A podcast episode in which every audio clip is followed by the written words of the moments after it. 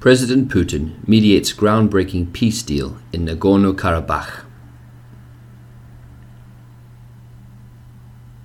Peace deal. On the 9th of November, the presidents of Azerbaijan, Armenia, Russia, and the Republic of Artsakh, Nagorno Karabakh, signed a peace deal to end hostilities in the area from the 10th of November. Serious clashes had broken out on the 27th of September when Azerbaijan, with the support of Turkish and Israeli military equipment and bolstered by mercenaries redeployed from Syria, launched a ferocious bombardment aimed at liquidating the Republic of Artsakh and launching an occupation of the entire area by Azeri military forces and their mercenaries. Though Nagorno Karabakh has suffered greatly, evidence has emerged of Azerbaijani troops beheading Armenians and desecrating the dead. The agreement presents better prospects for future peace than previously. Why is this so?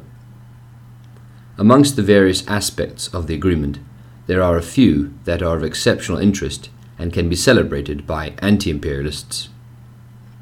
These are 1. 2,000 troops from Russia will now be deployed in the region, including along the Lachin corridor that connects Nagorno Karabakh with Armenia.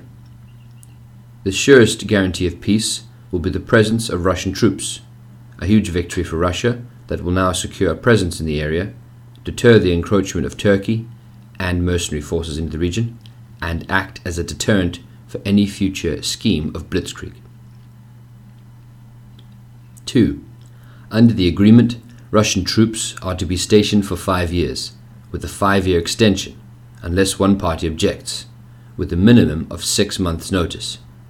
It is to be hoped that perpetual renewal of a Russian military presence can protect the Nagorno Karabakh civilians and ensure a strategic position for Russian diplomacy in the Caucasus.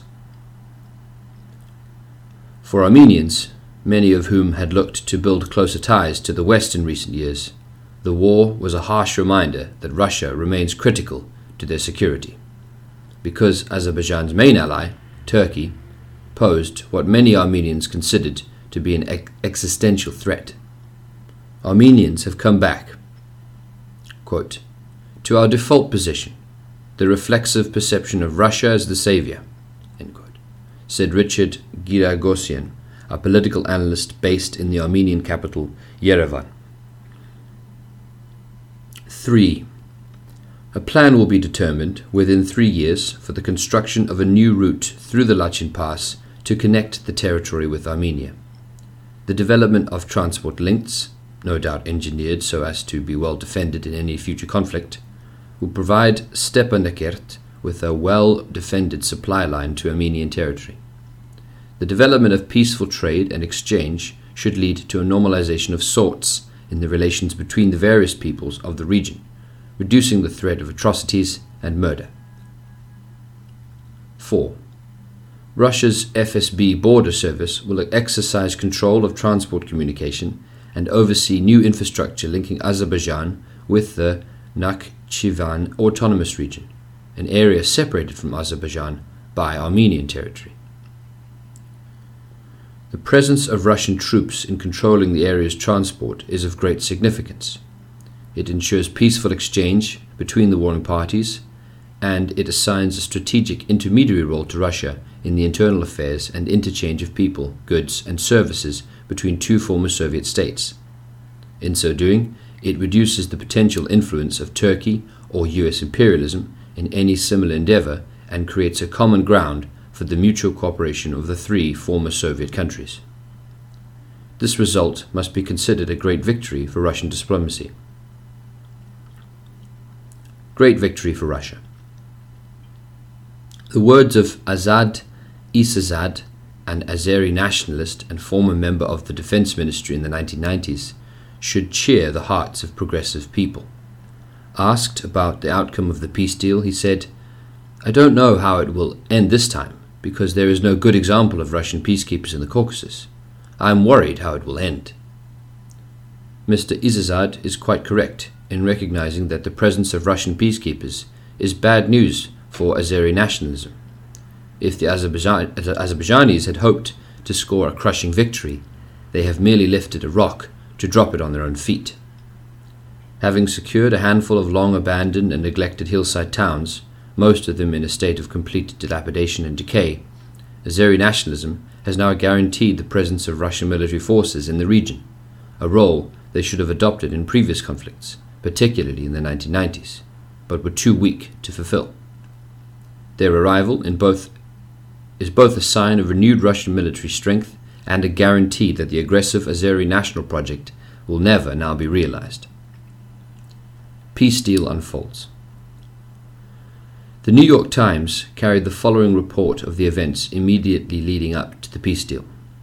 Quote, in early November, Azerbaijani troops wrested the mountaintop citadel of Shusha from Armenian control, scaling the wooded slopes and fighting hand to hand in close combat through the streets.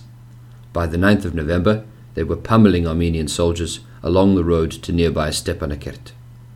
Home to a peacetime population of some 50,000 ethnic Armenians, and an even bigger battle appeared imminent.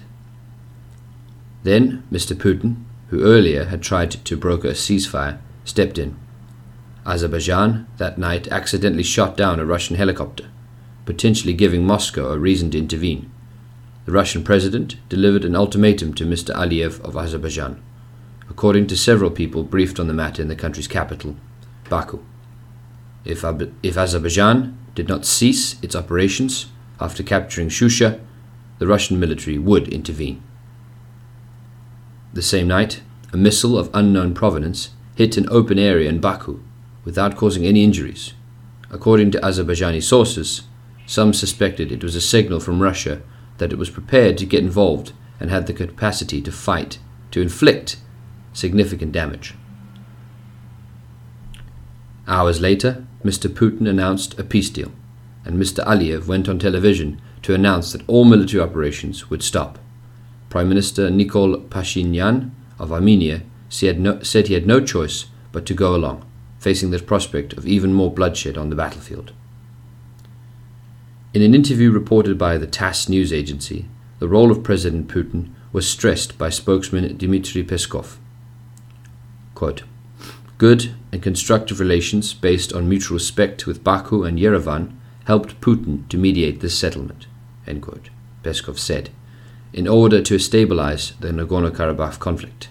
Putin spent, quote, many and many days with a phone in his hand, quote, and personally controlled the developments, he noted. Putin also held talks with Turkish President Recep Tayyip Erdogan. Quote, in 2020, active combat actions in Europe, right near our borders, are something that certainly the world community must not allow to happen.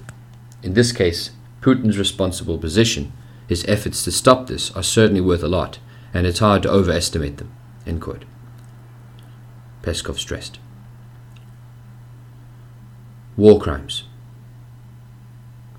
Amnesty International and other imperialist hand wringing, raggle taggle mercenary organizations are now starting to report on the videos of Azerbaijani troops circulated during the conflict.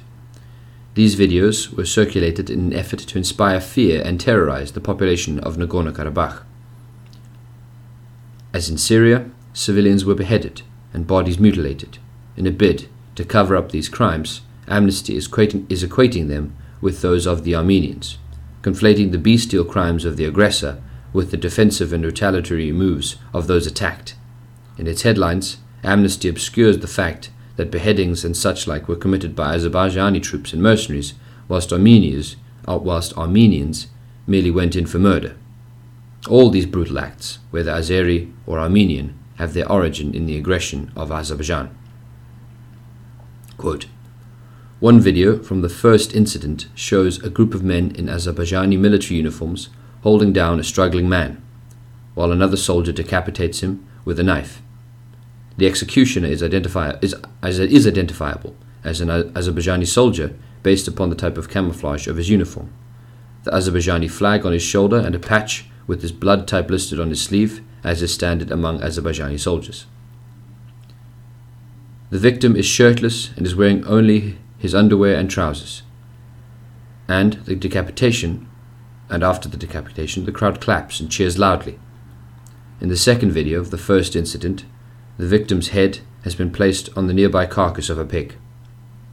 The men speak in Azerbaijani, and the camera's microphone captures them addressing the victim with comments such as, You have no honor, this is how we take revenge for the blood of our martyrs, and This is how we get revenge, by cutting heads.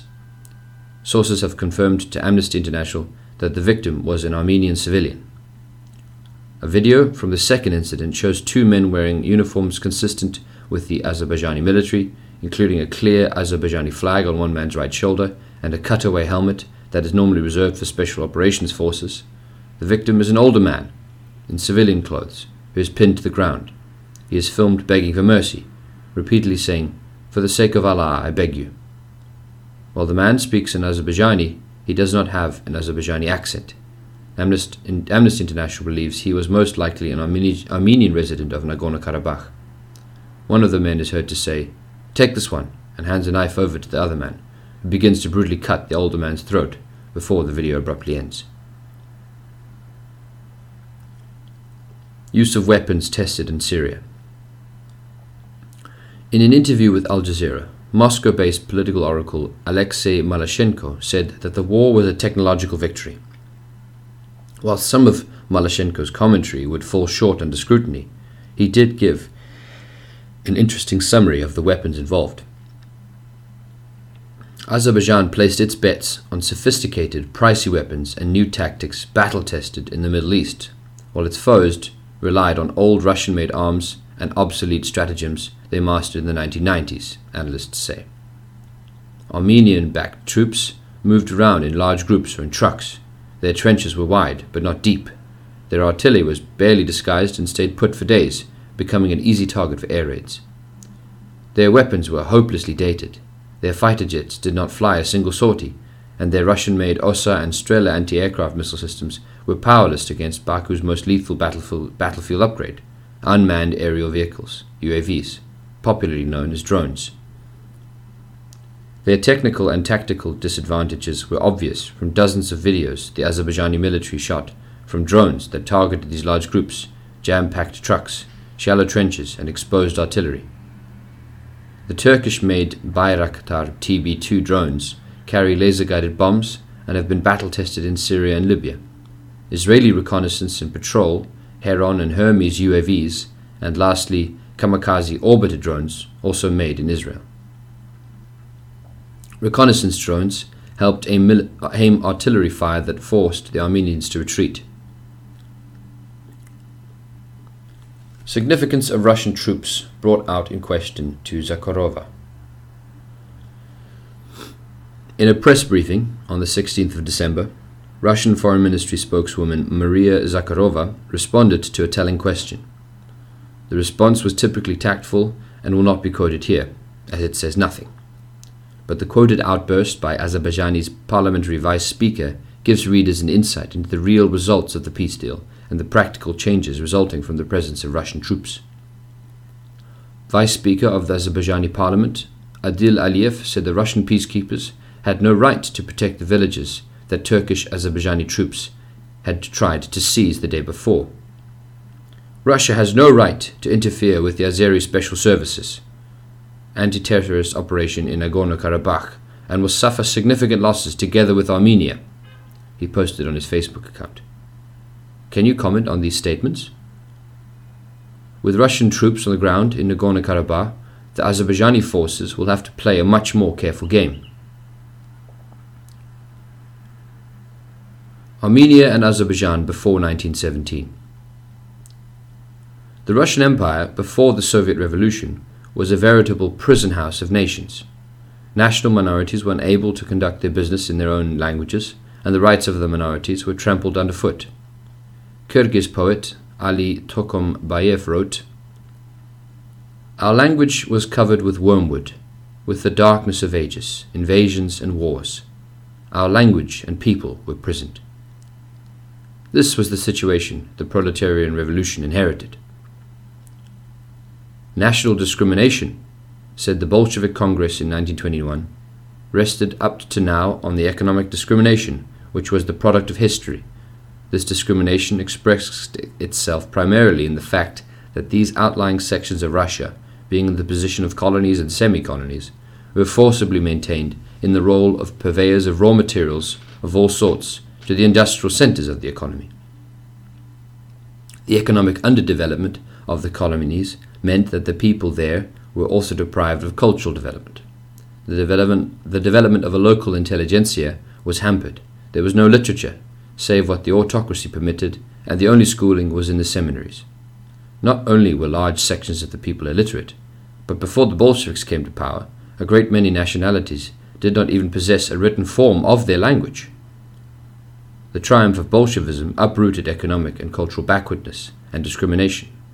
Transcaucasia and Soviet Central Asia were transformed economically. These countries passed from colonial agrarian backwardness to agro industrial technolo- techno- techno- technically advanced industry on a socialist economic basis in a matter of a few years.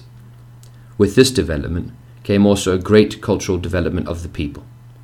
Under Tsardom, the national sentiments amongst the oppressed people could be used by the socialists in a progressive way in the struggle against Russian imperialism, the autocracy, and the remnants of feudalism.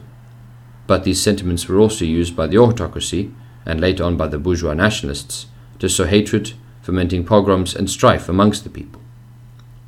A desire to modernize Russia, to bring her social and political systems into line with the developing economic forces of modern capitalism, animated discussion amongst bourgeois nationalists from the 1870s onwards. In Transcaucasia, modern day Georgia, Azerbaijan, and Armenia, national groups sprang up during this period.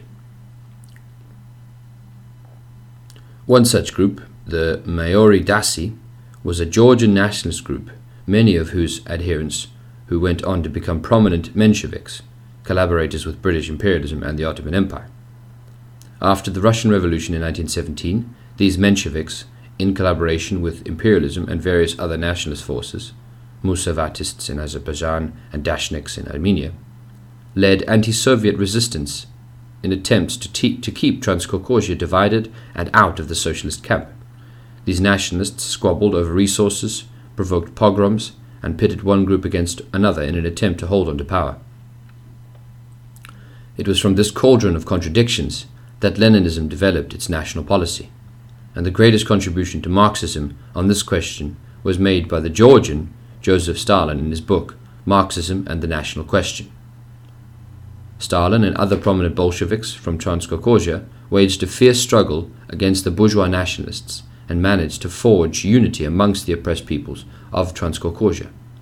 This eventually resulted in the formation of Soviet republics, Georgia, Azerbaijan, and Armenia, and the existence of autonomous oblasts, or regions, such as North and South Ossetia and Abkhazia inside the Georgian and Russian republics, and Nagorno Karabakh inside the Azerbaijan SSR. The Soviet approach to solving the national question, which guaranteed the rights of minorities and established autonomous regions within the republics, ensured that the Soviet Union was largely free of the internecine warfare that has largely ravaged parts of the former Soviet Union and Eastern Bloc ever since the collapse of the USSR. A great strength of the Bolshevik Party was that the masses of the national minorities trusted the Bolsheviks and provided the party with their best sons and daughters enjoying full, enjoying full participation in Soviet life during the Stalin epoch, many outstanding Bolshevik leaders, true proletarian internationalists, came from the minorities of Transcaucasia. Future prospects. In our last article on this topic, we said, quote, a peacekeeping force made up of the CIS, Commonwealth of Independent States, countries would be preferable to the ongoing bombardment of Stepanakert. The prospect, no matter how dim, of a United Nations peacekeeping force or the ongoing paralysis of the OSCE Minsk group. When the Soviet Union was dissolved in 1991, the CIS Charter established a Council of Ministers of Defense that was later replaced by a military cooperation coordination headquarters based in Moscow. That body is made up of the nine member states of the CIS, and assuming it still exists, must be considered the best placed political body to, to develop mutual, mutually beneficial proposals for avoiding armed conflict on the territory of the former USSR. In particular, the development of measures to prevent aggressive external encroachment into the former Soviet territories. Closer union of the peoples of the former USSR, even upon the basis of capitalist economic relations, is their surest hope for preserving their independence and avoiding the real prospect of a major conflagration with a hostile neighbor. Such a conflict would be used by the USA to undermine and destabilize one of the main political states in today's world that poses a serious challenge to the total global dominance of US imperialism. The peace agreement reached in November presents a much brighter prospect than any that has emerged since 1991 because it is founded upon a central role for Russia, Russia as a mediator, Russian diplomacy, Russia as a link between former Soviet states, Russian military power as a deterrent to pogroms and nationalist blitzkrieg by aggressors and their imperialist backers, closer cooperation and interplay between former Soviet states is to their mutual benefit. It is a guarantee of their territorial integrity, of peace amongst their peoples, of mutual benefit from economic cooperation, and of the restriction of the control of foreign capital over their respective economies.